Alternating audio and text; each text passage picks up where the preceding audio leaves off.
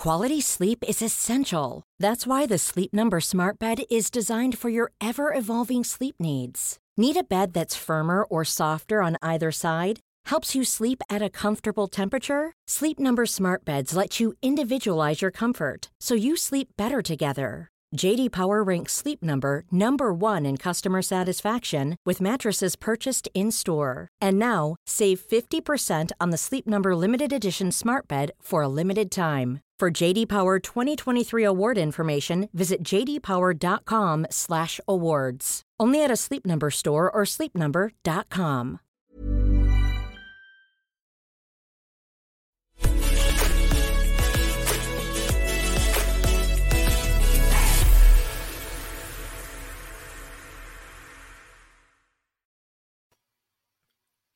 Bugger. After 80 years of COVID mayhem, it looked as though, certainly in the West, and this is such an important caveat, such an important caveat because it's part of the problem, but certainly in the West, it seemed as though we were clawing our way through a misery uh, which has defined so much of our life for such a long period of time towards a semblance of whatever normality was. Mass vaccination in many Western countries seemed a huge triumph, bringing down a horrific death toll, uh, a death toll which, of course, has seen in this country excess deaths of or deaths generally of around 140 to 150,000 people, uh, about three times more than uh, the Nazi Air Force managed in the Blitz, and hospitalization was being brought down. Now, there'd been talk of COVID burning itself out, that it had gone in every possible direction it realistically could be, as to as and in terms of of the variance and variance of course was something which in 2021 we became all too familiar with but even before the latest news there was cause for anxiety uh, because lockdown had returned to austria the Netherlands is sliding back that way, and restrictions are being tightened in other European countries. Now, here in the UK, if we're going to be brutally honest, we became pretty blasé, or many did. Certainly not a couple of the experts we have to, uh, well, many of the experts we have today, but about a deathly death rate, uh, a daily death rate of between 125 and 161, as well as rampant infections and huge numbers of long COVID, something which is not spoken about enough. But the news that South African scientists had discovered a new variant, Omicron, continuing the theme of ruining the Greek, Greek alphabet, variously described as horrific and the worst one yet, with numerous mutations, which could, and we don't know properly yet, mean it's resistance to vaccines. All of this obviously has caused horror and has chilled billions of people across the world. Uh, we know we don't know, and it's very important we say this because we'll talk to our experts about this. We don't properly know how serious Omicron is. We we do, it does seem as though it could be to a degree resistance to the vaccines that we've had. Uh, that it could reinfect the already infected and it could be potentially hugely infectious. But these are questions that are going to be answered in the coming weeks. But let's see how the World Health Organization announced the news. So today, WHO's Technical Advisory Group on Virus Evolution met to discuss the variant B11529, to discuss what we understand about this variant and if it should be classified as a variant of interest or a variant of concern. Based upon the information that we have, particularly from South Africa, um, they have advised WHO that this variant should be classified as a variant of concern. So today we are announcing B11529 as a variant of concern named Omicron. Now, here in Britain, uh, Boris Johnson, whose government has always been catastrophically, if we're going to be brutally honest, uh, to say the least, behind the curve on COVID with terrible consequences for human life, has announced new measures. We will also go further in asking all of you to help contain the spread of this variant by tightening up the rules on face coverings in shops and on public transport. And third, and most importantly, we need to bolster our protections against this new variant.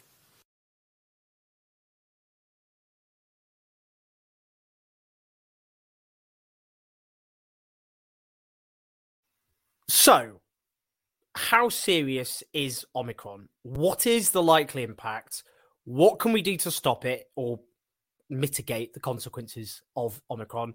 And has the West brought disaster on itself by hoarding vaccines and not allowing the mass vaccination of the global south? Now, before we bring in our two first brilliant guests, normal housekeeping. If you're watching live, please click on the YouTube link. Uh, that helps support the show. Press like and press subscribe. Um, also, uh, for those supporting us on Patreon, you make all of this, including our documentaries, possible, including our latest documentary about property developers waging war on working class communities. That's patreon.com forward slash Owen Jones 84. You can also support the show using Super Chat on YouTube, where you can put questions to our guests. And uh, that will I will read out everyone who supported at the end. Um, and also the podcast, which is obviously a very important part of the show. Uh, do subscribe on the podcast. Now, I'm going to bring in our two first brilliant guests, Dr. Helen Salisbury from Oxford University and Professor Susan Michie from UCL. Let's bring them in now. Hey to Helen and to Susan. How are you doing? Morning. Good. Very well, thanks. I should explain actually because it's slightly odd that I'm actually I look like I'm in a cave. I'm actually not. I'm in I'm in Snowdonia in lovely North Wales, the land of my fathers, which is exciting. Um, Okay, so let's start. I'm going to see if I can start something slightly cheerful ish. See where we go for it. So, the South African doctor who raised the alarm about Omicron said the symptoms are unusual but mild.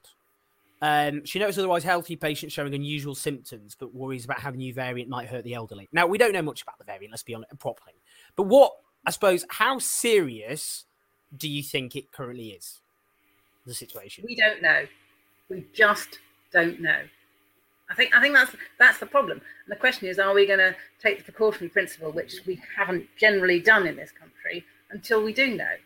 So it, it could be everything from actually more transmissible, but generally milder, so that's good, or it could be absolutely awful in, in the older people who are not vaccinated, and we just don't know that.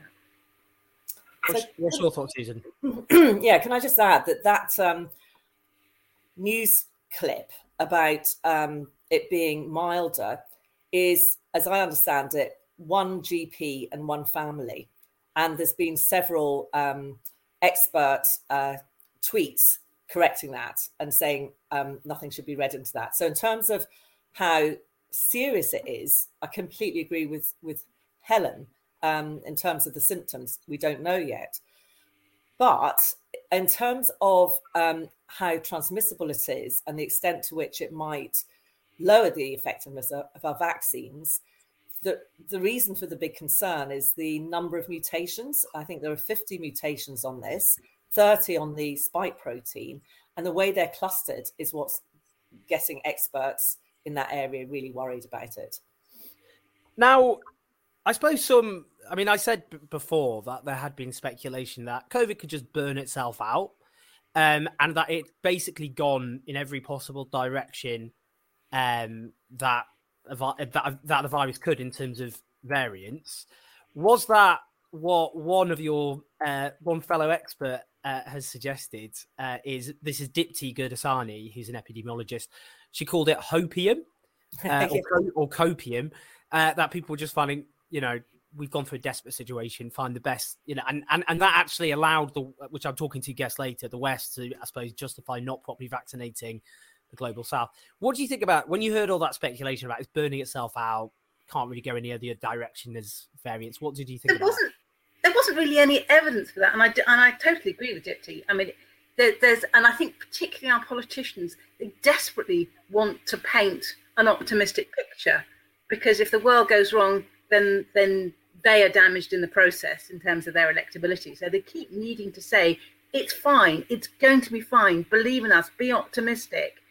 Um, but people who are kind of scientists and doctors, or even just sensible, have to take a different view and think, well, we don't know, and it could be fine if we're really, really lucky. But actually, it may not be fine, and therefore we need to be acting on the precautionary principle, we need to be being really careful. There's lots of things we need to be doing right now to slow the spread because what we've got in place at the moment, even with a bit more mask wearing, is not going to be enough if this is um, a more transmissible variant. What do you think about Susan? All that speculation. Viruses do what viruses do. They will just go from one person to another if you let them. And the reason for any optimism was the incredible achievements of um, Far East countries and Australasia in terms of um, virtually eliminating um, the earlier variants. If the whole world had taken the same approach, and if the whole world had shared the vaccines when they first emerged, then we wouldn't be in the situation we're in at the moment.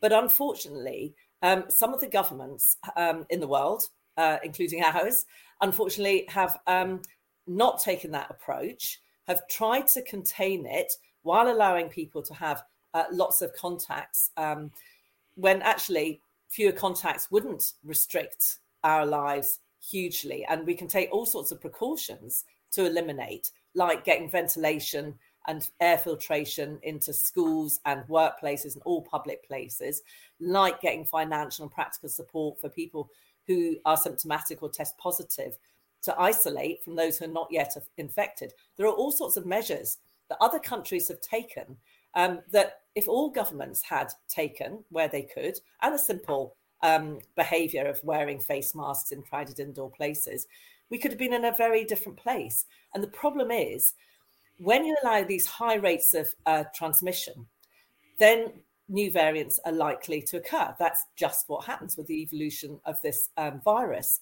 Um, and if we had acted earlier, I think there's a real chance it doesn't just die out. It depends on what policies and behaviors people have and do. But the longer we leave it, not sharing vaccinations and not having sensible policies, the less chance there is of us actually being able to properly control this virus. Now, I mean, in terms of just how this possibly could have happened, I mean, it's very important.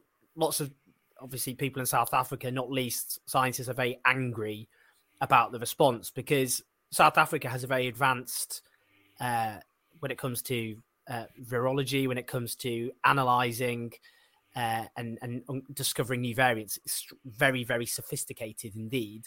Uh, so they feel they're being punished just simply because they've managed to uh, do the sequencing, which they're they specialize in to identify the variant, and now they've got travel bans being imposed upon them, and we don't actually know that this originated in South Africa at all.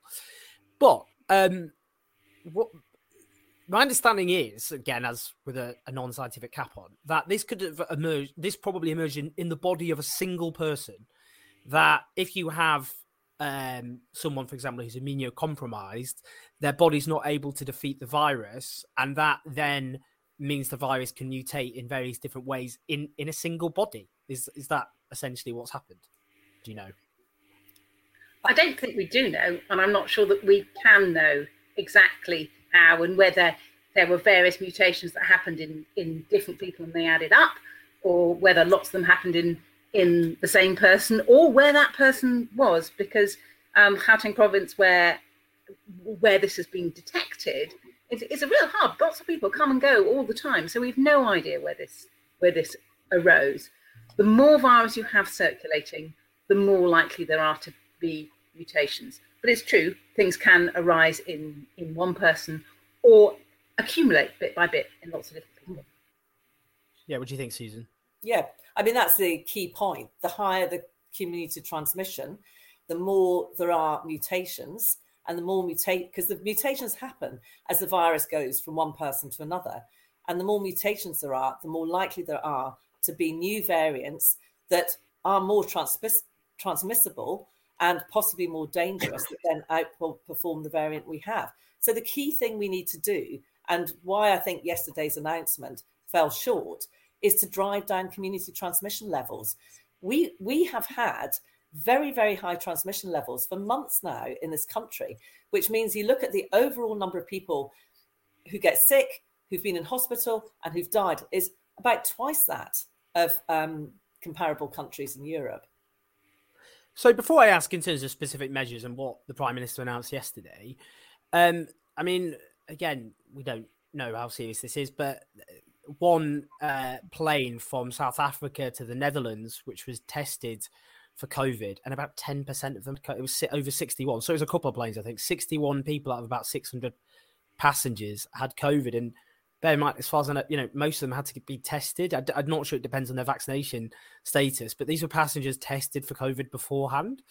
Uh, so that's that doesn't sound good, does it? And also, I mean, if this is resistant to vaccines, a lot of people watching this or listening to this will think, are we just potentially going back to square one after nearly two years? It's nearly two years since uh, 31st of December 2019 when a mysterious cluster of pneumonia was announced by the World Health Organization in Wuhan province in China. I mean, what do, does that potentially mean? You know, if it's that infectious and it could, you know, we could have the mass return of COVID that we thought was behind us. Well, two things. It doesn't sound it doesn't sound good in terms of the percentage of people being infected. Um, they were infected. Um, th- sorry, they were tested at the airport when they arrived. But one of the really concerning things is the fact that we're not doing that in this country. We're just allowing people to travel all over the country when they get here by public transport, and they won't know for two days as to whether they, if they do get tested, um, one hopes they will get tested, um, whether or not they test positive. A family member of mine came back from South Africa on Thursday. The wording just says they strongly request you to get tested. It doesn't even say instruct you to get tested. Um, and you know where's the follow up for those people so that's the first thing the second thing is on your second point we won't go back to square one you know we've got the vaccinations and i don't think anybody's suggesting that the vaccinations won't be effective any longer. They'll carry on being effective. It's just they'll be less effective, which then means we have to compensate for that, if that's true, uh, by more, you know, restrictive behaviour in terms of less contact uh, with other people. But we just don't know at the moment as to whether that's going to be the case or not. What do you think, Helen? I don't think we should be getting really gloomy and saying back to square one because it does seem likely that the um, that the vaccines that we've got will provide some protection. It might not be quite as good against this strain as it has been against the others. It may be a very good reason for getting um, third doses in more quickly, and a particularly good reason for spreading the vaccine to a large proportion of our population and making sure they all get two doses. Because there's still quite a lot of people who are unvaccinated, um, and our teenagers don't um, have only had one vaccine, and quite a lot of them haven't had any at all. And our younger children haven't had any vaccines, um, which is now being done in other parts of the world. So there's a there's a lot more we can do with the vaccine. And I don't think anyone's saying that the vaccine won't work. We're just saying, you know, it won't work quite as well as it has up to now. At least that's what we think at the moment. Um, but in terms of what we should do, in terms of, of, of restrictions that we had last year. We don't need all of them, but there are some things we really should change in our behaviour now if we want to. Um, if we want to be cautious, if we want not to have a really major difficulty this winter. So, Boris Johnson yesterday uh, announced new measures. Obviously, the government's been way behind the curve, but prompt. Everything's fine now. Yeah. They've announced masks have to, I mean, compulsory masks in public transport and shops. Slightly odd that wasn't the case before. Uh, for example, plus uh, anyone who travels now has to have a PCR test and has to be has to self isolate until they have a negative uh, test. What do you think of those? What do you think of those measures, and what what actually are the measures we should be introducing right now? Well, the World Health Organization has said if you want to manage a pandemic, you have to go early and you have to go hard. Um, Sir Patrick Vallance, our chief scientific advisor, has said exactly the same thing just a week or so ago. We've gone early. That's great. Well done, UK government. But we haven't gone hard. We've actually done, it's actually suggested we do less than SAGE was suggesting in September, um, well before we ever heard of this variant. And what SAGE was suggesting to get high rates of transmission down, which is what we have currently, uh, and is which a, really bad situation to have a new variant come into play, is to encourage everybody who can work from home to work from home and to have um, face masks in indoor spaces in all indoor shared public spaces. Why limit it to just transport and um, shops um, when we know the virus doesn't think, oh, well, I'm not in transport or shops. That's all right, then I won't um, spread myself. So it just didn't go far enough. And we just know um, from looking back at our own history that um, dithering and delaying has cost thousands of lives. we need to learn the lessons and need to listen to the experts on this, which is do more now to, to prevent later restrictions having to come in. Hello. And I think um, where we are at the moment with, with the Delta variant is that the, the, the very, very high level of infection in children. And it seems that schools is where it's being passed. And there are some rules in place at the moment which make that pretty much inevitable. Because at the moment, if the, if one member of the family has COVID, has has proven COVID, uh, children are still meant to go to school uh, unless they are very sick themselves. So they don't have to be tested. They're sent to school. In fact, they're required to go to school. Uh, and the other children in the same class are not. Their parents aren't alerted. Um, it, it seems not at all surprising that we've had you know huge huge numbers I mean, sort of in any week six seven eight percent of certain age groups getting covid um, if we continue to work like that in our schools and send our kids there when other people in their house have covid um, and sit them in unventilated classrooms and not allow them to wear masks which is the case in lots of places this this variant is going to be all over in no time. Um, and we're not actually doing um, contact tracing through schools either at the moment. So I think that is that's one of the things we could really, really tighten up. Everybody wants kids to be in school, but we need to be working a bit harder to make sure that is not the route through which this variant spreads through our entire population. I mean, I should say one of the other measures announced was that anyone who comes into contact with and someone infected with Omicron has to self isolate regardless of vaccination status. But in terms of obvious things to do, you mentioned in terms of schools uh, and that being a route for community transmission. Um, my understanding is science has suggested work, calling on everyone to work at home um, where they can that is the single biggest contributor in terms of individual contribution to reducing transmission. And the other point is statutory sick pay, which is one of the lowest in the Western world. Uh, so people can actually afford to self isolate without thinking they're choosing between not spreading the virus and looking after their families. So, what do you think about those measures and any other measures? I mean, working from home seems that all the way through putting business interests in the short term ahead of public health which actually ends up hurting the the economy in the long term. So, what do you think of that? And because we was asked by uh, someone, uh, Shane Tomlin asked about it being airborne, and that the other point I wanted to ask there was, there's lots of focus on washing hands, but ventilation is surely more important, and lots of workplaces are not well ventilated. Yeah, I mean, it's about air quality. It's also about masks and the question of what sort of mask we should be using. I mean, doctors are still only being supplied with very flimsy ones. We need better ones. And actually, I think the public need to be starting wearing higher grade masks than we are at the moment. Um, we need to be wearing FFP2s, you know, the ones that really cover and stop the air leakage so that you're not spreading it. Um, and it will also protect the wearer a little bit. They're mostly about protecting other people, but they also do protect the wearer if they're the higher quality ones.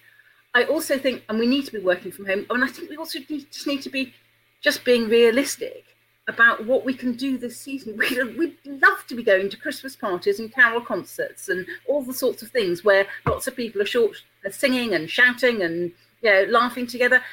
That's going to spread the virus. We're going to have to be so careful, um, and it's miserable. And no doubt Susan and I will be labelled doom mongers and killjoys, but actually, there's not much joy in there being more COVID around. So we're going to have to do something. Susan, finally, what do you um, think on this? I mean, one thing that's not talked about um, is long COVID. Um, there was no mention of it yesterday, yet we know something, it depends how it's measured, but around 10% of people who get COVID face having it for weeks, even months, and often being really debilitated. And that hits people's mental health, it hits their education, you know, their, their work becomes more vulnerable, etc. So that needs to be taken into account. And yeah, one of the most important things to do is to support people to be able to isolate if they've got symptoms or, or if they test positive. As of March of last year, myself and colleagues have been running a, national 2,000 every uh, two weeks a survey, and we're still finding that less than half the people um, who are even symptomatic are isolating. And the, the main reasons are they're worried about losing their job, They need to get pay um, to support themselves, their families, um, and often they need to go out to get provisions or care for other people. And the UK has got such a low sick pay. I mean, compared to Europe, it's derisory. Many countries in Europe pay, you know, 70, 80, even 100% of wages and sick pay. If we want to solve this problem, you know, we have to be able to let people be able to live and keep their jobs by doing the publicly spirited thing by staying at home when they're ill. It's absolutely key. Well, thank you so so much to both of you for that. I know you've got to rush off, Susan, so I'll let you go. But um, was really really helpful expert analysis on where things stand. Uh, so huge appreciation. Do follow both on uh, social media where they are. Uh, their expertise is there for free. What a, what a world! Um, but cheers. Take care, both of you, and thanks so much for being so clear and concise. See you soon. Great to be here. Bye. See. Uh, brilliant stuff. Thank you so much to both of them. So we're now going to go and speak to two brilliant uh, guests. One who is live from South Af- from South Africa, uh, the brilliant uh, Fatima uh, Hassan. One second, let me just bring in. Here we go. Hey Fatima, how you doing? Hi, good in you. Can you hear me? Okay. Yes, I can. Thanks for having me. Uh, Fatima Hassan is the founder of Health Justice Initiative. Have I got that right? Yes, you do. Fantastic. And I'm going to bring in as well uh, Miriam Brett, who's the Director of Research and Advocacy at Commonwealth. Hello. Hiya, lovely to see you both. Thanks for having me. It's a pleasure to have you both. Now, before we begin, I'm just going to put this to uh, Fatima. We have here, uh, I think, the president of the South African Medical Association, just a little clip, and I just want to put this to you. I don't think um, that the British um, government should have just acted. They didn't really consult with us. Um, it's like a knee-jerk type of reaction. Uh, instead of um, applauding um, and, and, and, and, and saying let's let's take hands, um, we were slammed immediately with a ban. So going forward, I can promise you, other countries when they pick up a new variant, they're going to be very careful before they're going to announce it, um, looking at what happened to us. What do you think about that, Fatima? I mean, the fact that there's been so much anger in South Africa because people in South Africa think they're being punished for the advanced secreting science uh, and being able to identify it. So just tell me how people are feeling over there. So first, I think uh, people are feeling punished, but I think it's a part of a pattern of you know the last 15 months of how the world has actually responded to Africa in relation to this pandemic. I mean, let's just take a few steps back. We have some of the world's leading scientists who are doing amazing work on genomic surveillance. And the teams that have been working to discover the variant here and in Botswana were actually the first to go and alert the WHO. We know of cases that have now been discovered in other parts of the world, including in Belgium, which doesn't at the moment seem to have a connection to Southern Africa. So, you know, our scientists have been transparent. They haven't been secretive. They've been sharing information. And I think Dr. Coetzee is right that instead of getting the cooperation and global solidarity we thought we would, we were slapped with an immediate knee jerk and, in my view, very racist uh, travel ban. So people are angry. People are furious. Uh, it's caused huge not just inconvenience, but I mean, it's really disrupted people's lives uh, because, as you know, the UK and South Africa has a long history and a long connection. A lot of people live in both in both countries at the same time. So yeah, huge consequences for the continent of Africa. And you know, one of the journalists who was actually stuck on that KLM plane that you spoke about earlier, uh, Stephanie Nolen, who writes for the New York Times, actually tweeted while she was on the plane because they weren't allowed to get off. She tweeted in the last 48 hours that if the CDC had discovered this variant with 22 cases, would the US immediately be put on a travel ban list globally? And I think that is the question we have to ask about double standards and about how the world actually views what is happening in Africa. And you know, we'll talk later in the show, right, about vaccine hoarding and vaccine apartheid and vaccine nationalism as well. So I'll start by uh, putting that to Miriam, and I'll put particularly questions about South Africa directly to you, Fatima. But Miriam, then, in terms of, let's just talk through so people watching and or listening to this on the podcast can understand clearly. What do we mean by IP, how it links to vaccines, intellectual property rights, and so on? Talk, talk us through that and what this means in practice.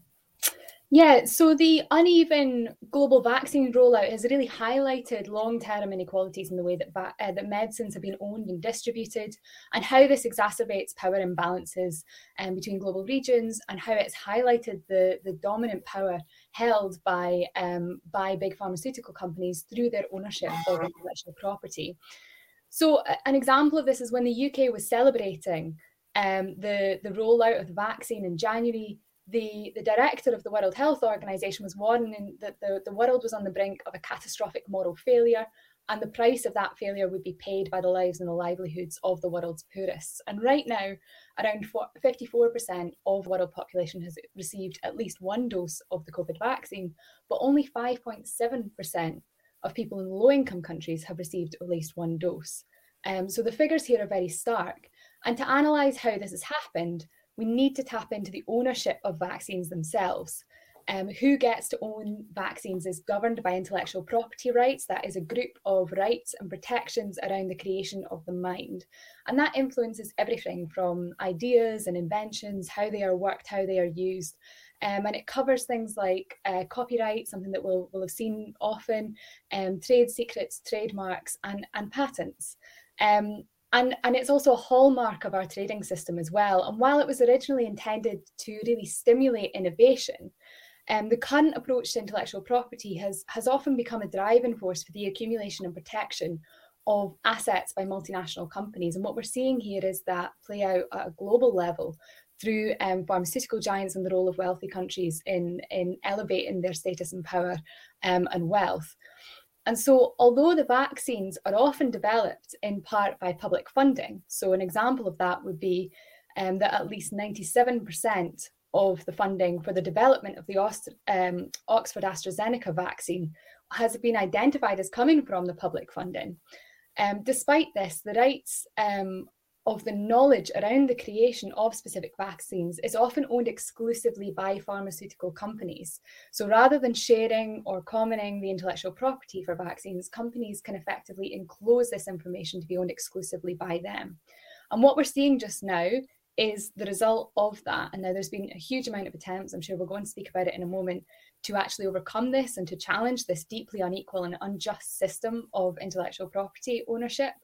Um, but the protection of IP of COVID vaccines will inevitably prolong the global pandemic by undermining our collective capacity to rapidly administer vaccines for all. And there are massive global injustices in how that is playing out. It is exacerbating power imbalances globally just now.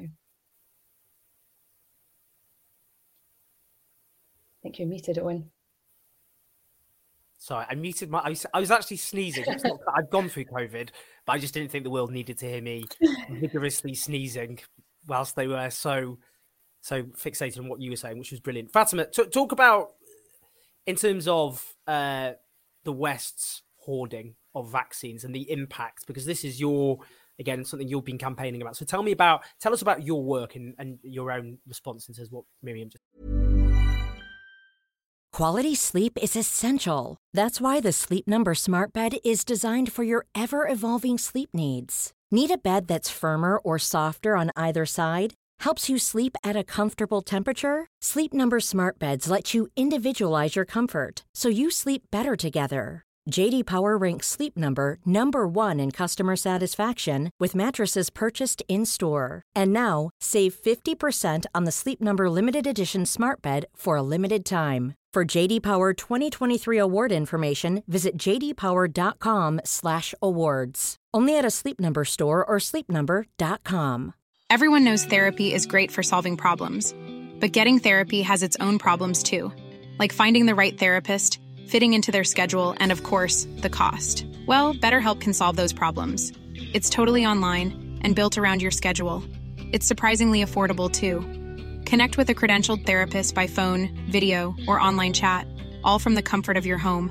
Visit betterhelp.com to learn more and save 10% on your first month. That's BetterHelp H E L P. So, I mean, let's just take a few steps back. We warned in March 2020 already that we'd have a repeat of the HIV AIDS situation where people in low income countries, particularly Black and Brown people in Africa, Latin America, Asia, would be denied the fruits of scientific knowledge. So, we with the with the COVID vaccines, we show we socialize the risk. A lot of governments put in a lot of public investment. so did philanthropists, and we in South Africa, for example, participated in four clinical trials. So we contributed to scientific knowledge that allowed you to, for example, get the AstraZeneca vaccine before we were able to use it, or the Pfizer vaccine, or the Johnson and Johnson vaccine, for example. So we contributed to scientific knowledge. There was a lot of public investment. There were promises of global solidarity, but then the opposite happened. And when we talk about the opposite happening, a lot of people don't believe it. So I'm going to just share some data and numbers with you. Um, of the 7.2 billion doses of vaccines already administered, these are safe and effective vaccines. We owe our scientists a great uh, debt of gratitude for getting these vaccines so quickly into the system. They were well researched. We had clinical trials. All of the evidence is there. They have regulatory approval. Of the 7.2 billion doses, only seven people out of 100 people in low income countries received one of those doses right? And the reason for that has been an artificial scarcity, a scarcity that is propped up by intellectual property monopolies. So, in terms of the distribution of vaccines, you have countries like your own, for example, that are very advanced with your vaccine program that has been administering vaccines for months now. Some of you started in January or February. Many of us in Africa only started in earnest after June, and some haven't even started, you know, in a, in a speedy fashion. We're still only getting deliveries for most parts in Africa now in November and December, and we're being told to wait for January and February 2022 for the first dose. So while you are administering booster shots or what's called the third shot or the fourth shot, while you've started vaccinating children, that is not the situation for most people in, in parts of the lower income uh, countries in the world and, and some of the lower middle income countries as well. So the, the figures are quite startling 147 doses per 100 people in high income countries versus seven seven people out of 100 people for doses in low income countries. And so that, that is a situation of vaccine apartheid, propped up by two things, we believe the IP monopolies and the refusal to support the uh, intellectual property waiver, which the UK government has been a major block on, as well as uh, the EU and partially the US, and especially, uh, we believe, Germany, Norway, Switzerland. Um, over time, Australia and New Zealand changed their position on the, on the waiver. But the second reason we've had this is is because we believe the G7 leaders, including the UK government, promise solidarity, but advanced, um, you know, entered into advanced market commitments, pre-ordered a lot of the vaccines, cleared the shelves for themselves in what we call vaccine nationalism, and also drew on supplies from the mechanism called COVAX, which was supposed to supply vaccines to low-income countries. So we haven't had the right political leadership. We've had a lot of talk, we've had a lot of PR statements, we've had a lot of ribbon cutting, we've had CEOs of pharmaceutical companies uh, expecting standing ovations and winning awards but where it matters most to get vaccines to the people who are most at risk, healthcare workers in Africa, people over 70 in Africa, that has not materialized. This is why, Owen, we have a 7%. 7%. We should all be ashamed as a global community. 7% vaccination rate of people in Africa. If you look at the map of our world in data, it shows mostly light green and dark green in most parts of the world. One continent where it's just beige, where people are waiting for vaccines, where they're getting sick, where they are dying, is Africa. And so once again, we've been last in line. And worse has been in the last 72 hours, which is why, you know, when you ask how are people feeling in South Africa, we are so angry, we are so enraged that where we've been sharing information and being transparent and being open, and we have really high class genomic surveillance systems, then we're being punished. And so, you know, there's, there, for me, there is a sense of double standards. And when we say, uh, you know, I grew up under apartheid. I know what it means to be a second class citizen. So when we use the word vaccine apartheid, we're not using it lightly. We're using it because it really means a situation of a pandemic, the worst in 100 years that we've ever experienced, where you have the haves and you have the have nots. And the haves are represented as those who are vaccinated. Of course, vaccine hesitancy is an issue that we're all dealing with around the world, but the drip feed of supplies of vaccines for people in low income countries and for people in Africa have had a major impact on how the world has been able to respond to this pandemic. I just specifically, I just wanted that point about vaccine hesitancy to you, Fatima, because I've I've seen it circulating around social media. Uh, one journalist in South Africa, Eve Fairbanks, has suggested that big a big problem in South Africa is is fear of vaccines, partly because uh, vaccine skeptics from the United States are going viral in South Africa. Mm-hmm. Tucker Carlson, Bret Weinstein, Dr. Robert Malone, uh, as well as yeah, Brit- British and American vaccine skeptics, basically, and a lot of the problem in South Africa has been due to those going viral. Is that true? I'm just interested in how much of an impact that's actually having. So I think there's a combination for why we're at about 35 to 40% adult vaccination coverage. Because remember, the definition of, of a fully vaxxed person differs from country to country. Uh, in South Africa, at the moment, we only have regulatory approval to give uh, adults one shot of Johnson and Johnson, not two shots. They're still doing a study in healthcare workers, and most of us, at least about uh, you know, over 10 million people have received the Pfizer vaccine because we weren't getting deliveries from Johnson and Johnson on time.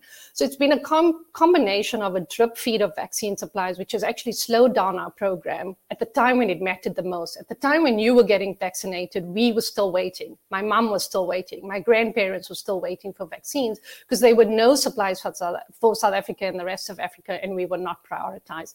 The second reason I think you're right, the vaccine hesitancy, like we saw with the HIV/AIDS crisis, and I've worked on the HIV AIDS struggle about 20 years ago. We dealt with the exact issues of disinformation, fear mongering, and scaremongering. And so what you saw was a very sophisticated machinery in South Africa in particular, which is very, what I would call Trumpian. It's very much the Trumpian uh, political wing and that kind of style of convincing people that they sh- that there is no such thing as COVID, that they shouldn't take a vaccine, that they are not safe and effective. These are the same issues we had with ARVs. While people got sick and dying, we had organized groups who were very well funded to peddle misinformation and to peddle lies with no consequence. South Africa even had to pass a law in this pandemic around criminalizing misinformation because it was having such a dire impact on our ability to test people to contain the pandemic and then to vaccinate people. We mm-hmm. believe that with time, and obviously in this pandemic, time is not on your side, but with HIV AIDS, we had many years to build up community treatment literacy programs to show people that the ARVs would actually save you. And that is obviously what we have to do uh, with COVID. We have to show, and we already are showing with our data, with our hospitalization levels, with admission cases, that those who are vaccinated are not actually the ones who are sitting in ICU on a ventilator. So, Miriam, in terms of measures being taken to share vaccine IP, intellectual property rights, and who's blocking it. And there is an alternative approach which has been trumpeted by various countries, which is COVAX. So, what's the problem with that? And and in terms of to talk through them, you know, those measures to share it, and what's the roadblock? Yeah, so there's been um, waves of attempts to try and create a global patent pool. And what that would effectively mean is that pharmaceutical companies give up their exclusive rights, or are forced to give up their exclusive rights to vaccine patents so that other countries can afford to buy and create versions of the vaccine. And what that would allow is to help enable governments in all countries to have affordable access to enough vaccines. Um, to vaccinate their populations, and it could also help boost production capacity as well.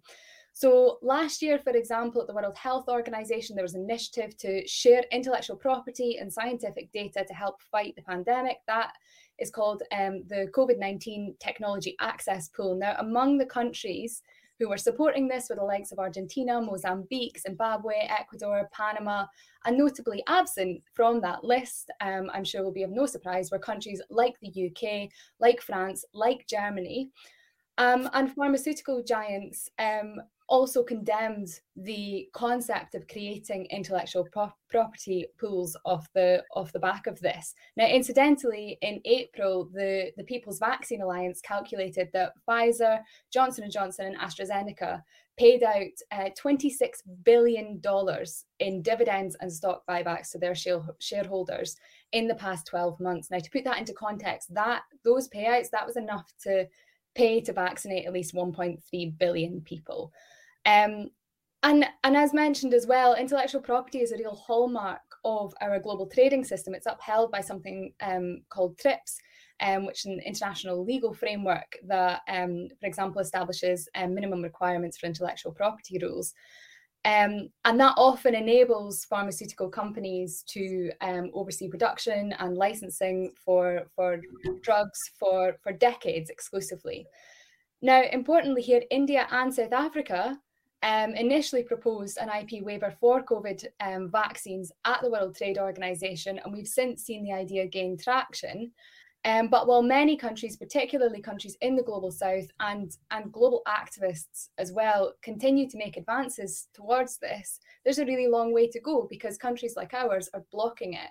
Um, and, and so there is a real fundamental imbalance here in who has, and, and as Fatima rightly identifies, there's enough press statements, there's enough patting on the back. Um, uh, but actually, the, the the kind of mechanisms to allow an equitable rollout of vaccines just have not been um, allowed to be passed because pharmaceutical companies and their lobbyists and, and a handful of wealthy nations are, are not backing this.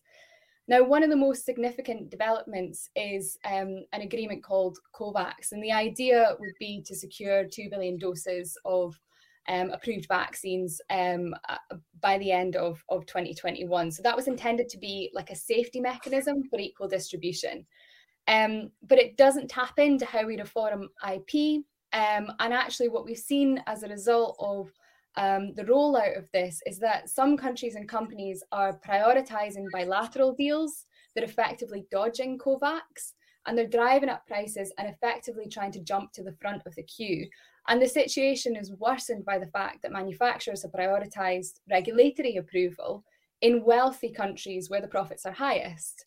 Um, so the People's Vaccine estimated that um, last month that only 12% of doses have been delivered so far. So what we're seeing in many respects is exactly the situation that COVAX um, was intended to, to try and avoid, where vaccine hoarding, where an uncoordinated response, where monopoly vaccine ownership is held in private hands, and where we're seeing a deepening of power imbalances off the back of that. Yeah, so finally, really, Fatima, I mean, in terms of um, what people in, in Western countries should be doing and arguing for, what are the kind of key demands? What are the kind of the sort of work you're doing at the moment in South Africa that can be supported, the sorts of actions you're taking? Just talk us through some of those. Thanks. So I I think that Miriam is right. One of the things we've seen in this pandemic is that too much power resides in the CEOs and the boards of, you know, about five pharmaceutical companies. So, in my view, they have us in a situation where we are hostages. We are, they decide licensing, they decide the orders, they decide delivery schedules, they decide which customers are more important than others, they decide whether they want to participate in COVAX or not. I mean, it's a pandemic, and they're deciding on what kind of actions they would like to take and whether they would like to share the knowledge with who and when. So we have to support the call for a TRIPS waiver and a broader relaxation of intellectual property rules if we want to get access to not just the vaccines, but diagnostics and possible treatment regimens that may be coming onto the market soon. So we have to call for greater transparency. I'm not sure if you know, but all of the pharmaceutical contracts are subject to non-disclosure agreements. They have broad indemnification clauses that they've added. They've indemnified themselves against any kind of liability, and governments don't want to disclose those contracts unless you go to court, unless you sue, unless you use access to information laws. So we have, you know, quite a, a, double burden. We're dealing with a pandemic where the virus is mutating and we've got all these new variants. We're having to deal with travel bans, the socio-economic consequences of multiple countries having multiple lockdowns, and we need to address the socio-economic support and help that the global community can give to all parts of the world because everybody's affected. And mostly we need to vaccinate Africa fast. 7%, like I said earlier, is shameful and dismal. But there are enough people in the world with the right skills. There are enough governments that if they took the necessary leadership, we could we could remedy that. Now, we don't want more promises of donations and pledges because the G7, including the UK, have failed to deliver even more than 20% of what they promised. So, promises is not what we need. We need actual tech transfer, sharing of the knowledge, scaling up manufacturing, not just for vaccines, but for all the different technologies in Africa, and actually get to the point where you know where everyone is vaccinated at, at, at similar levels. So otherwise, we're just going to be dealing with this pandemic uh, at least for the next ten years. Great stuff, both of you. Is there anything we're missing? I mean, there's a huge amount we obviously are missing because it's a vast topic, but is there anything particularly important you want to just finally get across? Because that was very comprehensive and brilliant by both of you. No. Oh, Miriam, sorry, go for it. Yeah, just, just quickly to say, I mean, as Fatima said, like the responsibility rests here with those countries that are blocking it in a large part as well. And the UK is part of that. So we can take action here and now to address that government leaders like the UK need to support proposals um, for a waiver on intellectual property through CTAP. We need to enforce pharmaceutical companies like those based in the UK to share their COVID 19 related technology and the know how um, through, through the, the um, technology access pool and we need to significantly enhance um, public investment in manufacturing, but also ensure that that is distributed evenly as well, that we are creating distribution networks globally. Um, and uh, the role that we have played in this is not only shameful, it is deadly. Um, and we and we need to take action now because the consequences are unimaginable. I just Owen, I just want to say one thing that when the UK government supported accelerated vaccine research in this pandemic, it was not Boris Johnson's money. He didn't take it out from his pocket. He used your money. The people of Britain actually own that vaccine. And I think that you have the right to demand that that technology is shared with the rest of the world mm-hmm. and that AstraZeneca doesn't get to play God in this pandemic and decide on only a handful of licensees. You could actually really, you know, be responsible for vaccinating the whole world with, with your own vaccine, which is the people's vaccine. Great stuff. Do follow both, by the way. Uh, you can follow Fatima at on at underscore Hassan. That's two S's. F. So at underscore Hassan F. Um, and Miriam is at Miriam M I R I A M Brett, B R E T T. So do follow both of them on Twitter. You've both been really, really brilliant. Really appreciate uh, your time being so comprehensive, detailed, and accessible all at the same time. What a combination. but uh, it, that was brilliant. So thanks so much and speak to you both soon. Thank you. Thank you. Take care. Look after yourselves. Now, um, 27 refugees died in the channel this week. News which horrified, of course, many of us. Uh, all too many have died, not just in the Channel, uh, but making their way to various European countries. Now, this is an this is something which has been coming for a long time. This particular tragedy, in terms of just how horrific and deadly it was, uh, because safe routes for those often fleeing terrible persecution and violence have been rendered almost impossible by the British government. Now, I should say before I bring in our next brilliant guest, when there was the refugee camp at Calais, I went there myself back in 2015 and I met people who'd gone through unspeakable horror. Uh, I met a young Afghan teenager who'd watched his father being shot dead uh, by the Taliban. I I met a guy from Darfur uh, whose whole village, his his fellow villagers were burned alive to death. Uh, I met people who were fleeing Eritrea, which is a state arguably as repressive as North Korea, though it doesn't get anywhere near the same attention.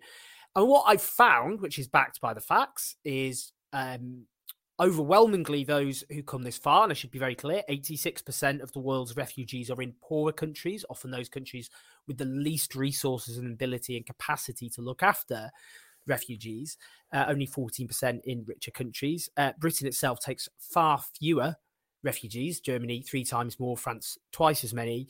And the very few compared, the very, very, very few who come compared to the global population of refugees uh, to these shores are uh, up to 50% are because they have friends and relatives here.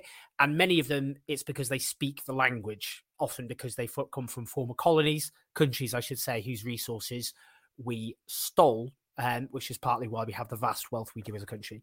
Now, I'm just going to bring in the brilliant uh, Zoe Gardner, who's been an absolute trooper this week on the nation's media, uh, offering a counter narrative to the racist uh, narrative of the British government and the right wing press. She is uh, poli- uh, head of, does policy and advocacy, sorry, the Joint Council for Welfare of Immigrants. Hey, how you doing? Hi, Owen. Thanks for having me. Great to see you. Um, just firstly, then, just just talk us through um, in terms of. I mean, I just spoke a bit there, but just the racist. Na- before we talk about government policy, the racist narrative of why our fellow human beings, that why very few compared to the global population, why they're coming here, and the and, and the work that that G, JCWI has done in terms of working with them and the reasons. So, so just flesh out some of the reasons people come here. Well, I mean, you gave a really good um, summary there before. Um, the the key thing to remember is we're not some kind of preferred destination for most of these people. Um, the people who do try to get here, the very very few, usually have um, completely understandable reasons to do so. So, for example, JCWI is working at the moment with um, uh, a young man from Syria. He, when he turned 18, um, the government forces targeted him for recruitment to Assad's military, um, and he um, had to escape at a moment's notice. There's no resettlement scheme from Syria anymore. There's no visa available for somebody like that. Um, his only chance to escape, um, you know, if if he refused to join the military, he would be most likely disappeared into one of Assad's torture cells. Um, so he had to escape at a moment's notice. And he has two sisters living here in the UK. Um, so the obvious thing for him to do was to find a smuggler and um, who who would be able to get him through through the borders to the UK. And he crossed on one of those boats, um, made that horrendous journey. Um, and when he entered the um, asylum system here, um, the UK has branded him inadmissible because anybody who now makes that crossing um, not only do they face these horrendous risks and have no other way of getting here, but once they get here, the government now brands them inadmissible. And what that means is that they give themselves permission to send them away anywhere else, not just to a country they may have been through, not to, just to a country where they may have a connection, because that's here, um, but to anywhere else where they can find that will take them. And so they give themselves a six months period to do that. So, what's happened to that young man that we're representing and to thousands more refugees who arrive here is that they're just being put with their asylum claim on hold in limbo for another six months, um, being held in absolutely appalling conditions. Um, you know, these are people who, as you say, have seen things that really we are fortunate not to be able to imagine. And they're being held in limbo um, with the threat of being just sent away um, here, there, or anywhere for six months before they even enter the asylum system. And then somebody like that that client that I'm talking about, and like most of the people who are making these crossings on these boats because of the countries they come from, they're likely to be eventually recognized as refugees. But our asylum system takes an average of over a year to make a decision. So we're talking about six months on hold in limbo. Then the likelihood is the government doesn't find anywhere to send them because why would another country just take in the people we don't want? Um, and then finally entering the asylum system, waiting potentially well over a year, um, up to three years, not uncommon among the people we work with, um, before ever getting the chance to have a stable place to rebuild their lives from. And this is somebody who has, as I say, two close family members living in the UK. It makes absolutely no sense that he had no way to get here. And we see people like this every day, and they're they're ordinary people like you and me, Owen. They are people who deserve a decent life as much as any of us do. And the idea that they shouldn't have any choice um, in where to rebuild their lives, to be close to their loved ones, to be in a place where they can speak the language, where they feel they have a future, is absolutely dehumanizing. It's a failure to recognize them as fully human um, and as fully entitled to a real life, not just immediate physical safety, but a real life and the opportunities that we all take for granted. Now, the Home Secretary, Priti Patel, responded to this catastrophe this week by saying the UK has a clear and generous and a humane approach. Do you just want to unpick that? I think many of us were just unspeakably angry to hear the crocodile tears of so many politicians who have pushed refugees away and pushed them to be making these incredibly dangerous journeys. They were warned, they knew this was coming, we've all known this was coming. And for her to dare say that we have a generous system and that these people, for some perverse reason, chose not to take the safe routes that are available and chose to put their lives at risk in these tiny dinghies in the most busy shipping lane in the entire world, uh, it doesn't she takes us for fools if she thinks that we believe that they're making that choice when they could have come here safely. We don't have safe routes. I will explain. What we have in place at the moment is a program called the Gateway Program. It's been a long standing, at least 10 years program that's operated.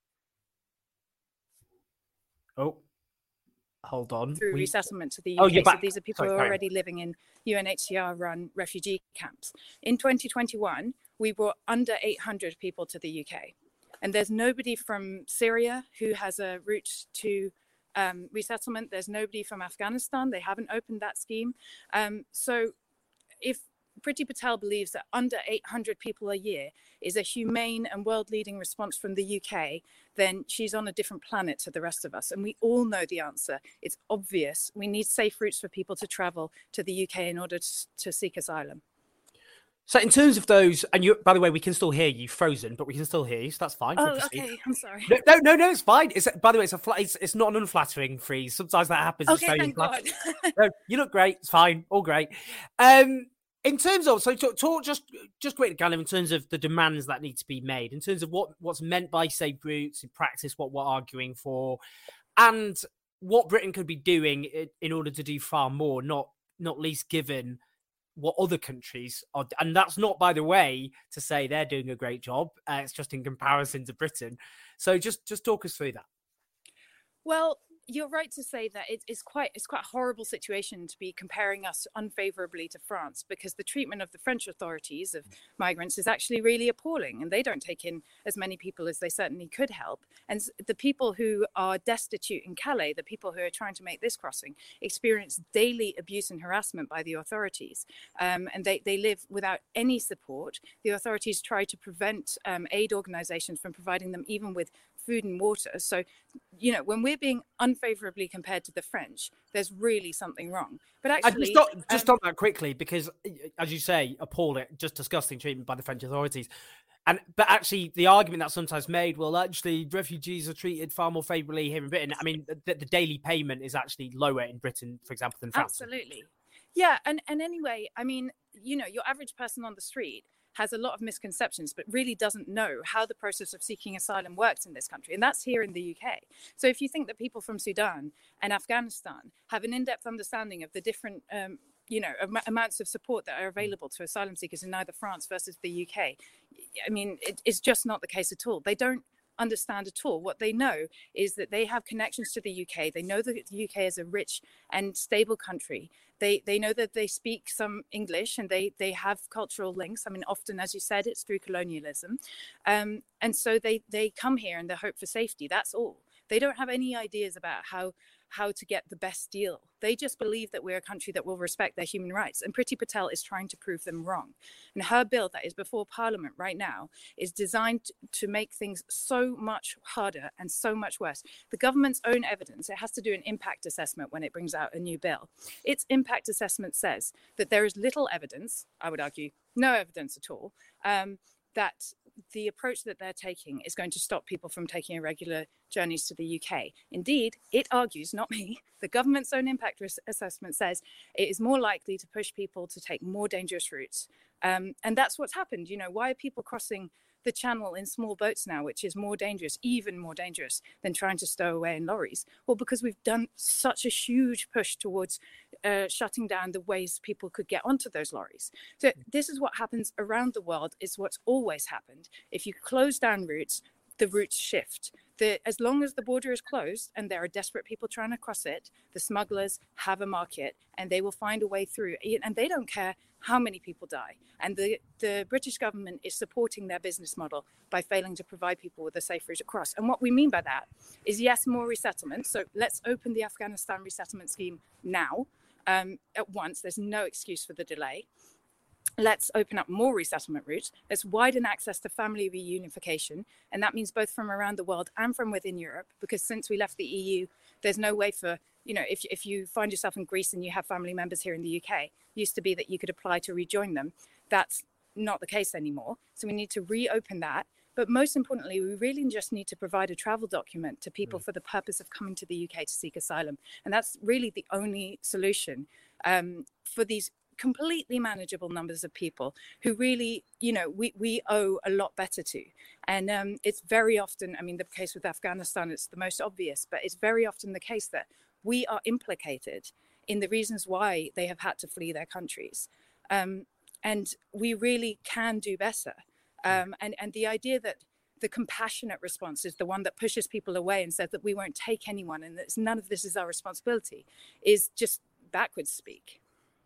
Just finally, because uh, we're so lucky to have you, but I know how cold it is outside. I've been outside, and you're currently standing outside in in very nippy temperatures. What can people either watching or listening to this do? What would you what what how can people because people are listening to this, they want to do something or, or watching this. What what can what's your suggestions?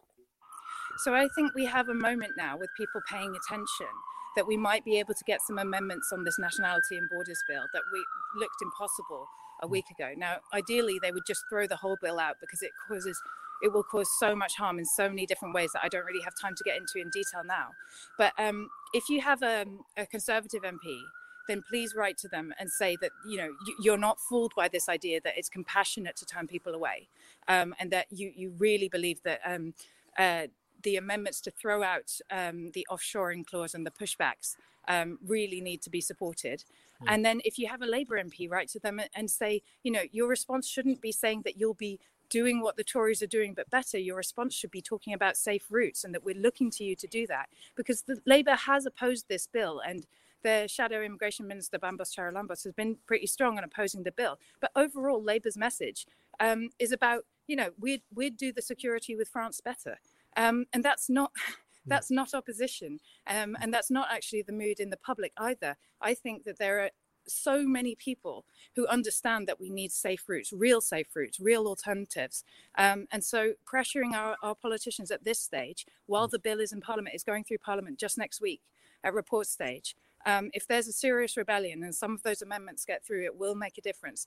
And after that, it's you know supporting your local refugee organisations. Kent Refugee Action Network helps you know unaccompanied right. minors arriving on the coast. Um, it's getting out on the streets to the demos, um, and it's it's making your voice heard to show them that the votes are not in cruelty. Sorry, you've been absolutely brilliant as ever. Your work is absolutely fantastic. We're really lucky to have you. Do go and get somewhere warm now because it is really, really cold outside. But we were it was brilliant to have that so clearly put and so humanely as ever. But lots of love and speak to you soon. Thank you. See Take you soon. Uh, brilliant stuff from all those guests. It's good to be the token man um, for change on a program. Just before I wrap up, um, I just want to. It was already, I think, the response was already made um, brilliantly by Susan earlier, but I did uh, share a Telegraph article to try and maybe as, as a kind of prompt to you know as a kind of get a discussion going. Uh, but it was from that South African doctor who suggested or seemed to suggest Omicron only causes mild symptoms. It's already been, I think, Susan Michie went through this, but it is being taken out of context. She was referring to a small group of young, healthy people and warned of severe disease in other groups. I'm sorry to end on a not cheerful note, but it's important to say that for just basic journalistic reasons. Um, so actually, that was a it is a misleading news story being circulated by the Telegraph because that has been used to suggest well, actually, only mild symptoms are being presented, but that's only in the sorts of patients you would expect normally in mild symptoms with COVID nineteen. But again, to emphasise, we don't know much yet definitively about Omicron. We'll find out in the coming weeks. Obviously, the world scientific community uh, are throwing everything at understanding it properly. But I just thought I would end with that. Um, I hope you're all doing well. I am now going to go out into the very, very cold but beautiful Snowdonian countryside in North Wales. Um, and uh, this week we've got we've got more interviews. We've got uh, documentaries in the works, and we've got a program next Sunday. Do support us on patreon.com forward slash Owen Jones 84, particularly for those documentaries which we're looking to do ever more on. Um, and check out the interviews we've got this week. Um, with that, because I'm holding up my, I'm, it's kind of a holiday. I'm out, I'm out with, you know, a few mates, just out in the scenic weather. It's slightly unfortunate because half of them have come down with a very severe cold. It's not COVID, but it is a very severe cold. Uh, classic. But nonetheless, those of us who can are going to go out in the countryside. I hope you're all enjoying your Sunday. Uh, and I look forward to seeing you all in this coming week and next Sunday. Uh, thanks to our guests as ever. They were brilliant. Lots of love. Take care, everyone.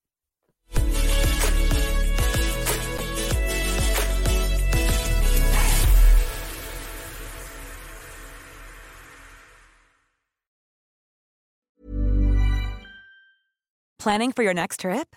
Elevate your travel style with Quince. Quince has all the jet setting essentials you'll want for your next getaway, like European linen, premium luggage options, buttery soft Italian leather bags, and so much more. And is all priced at 50 to 80% less than similar brands. Plus, Quince only works with factories that use safe and ethical manufacturing practices. Pack your bags with high-quality essentials you'll be wearing for vacations to come with Quince. Go to quince.com/pack for free shipping and 365-day returns.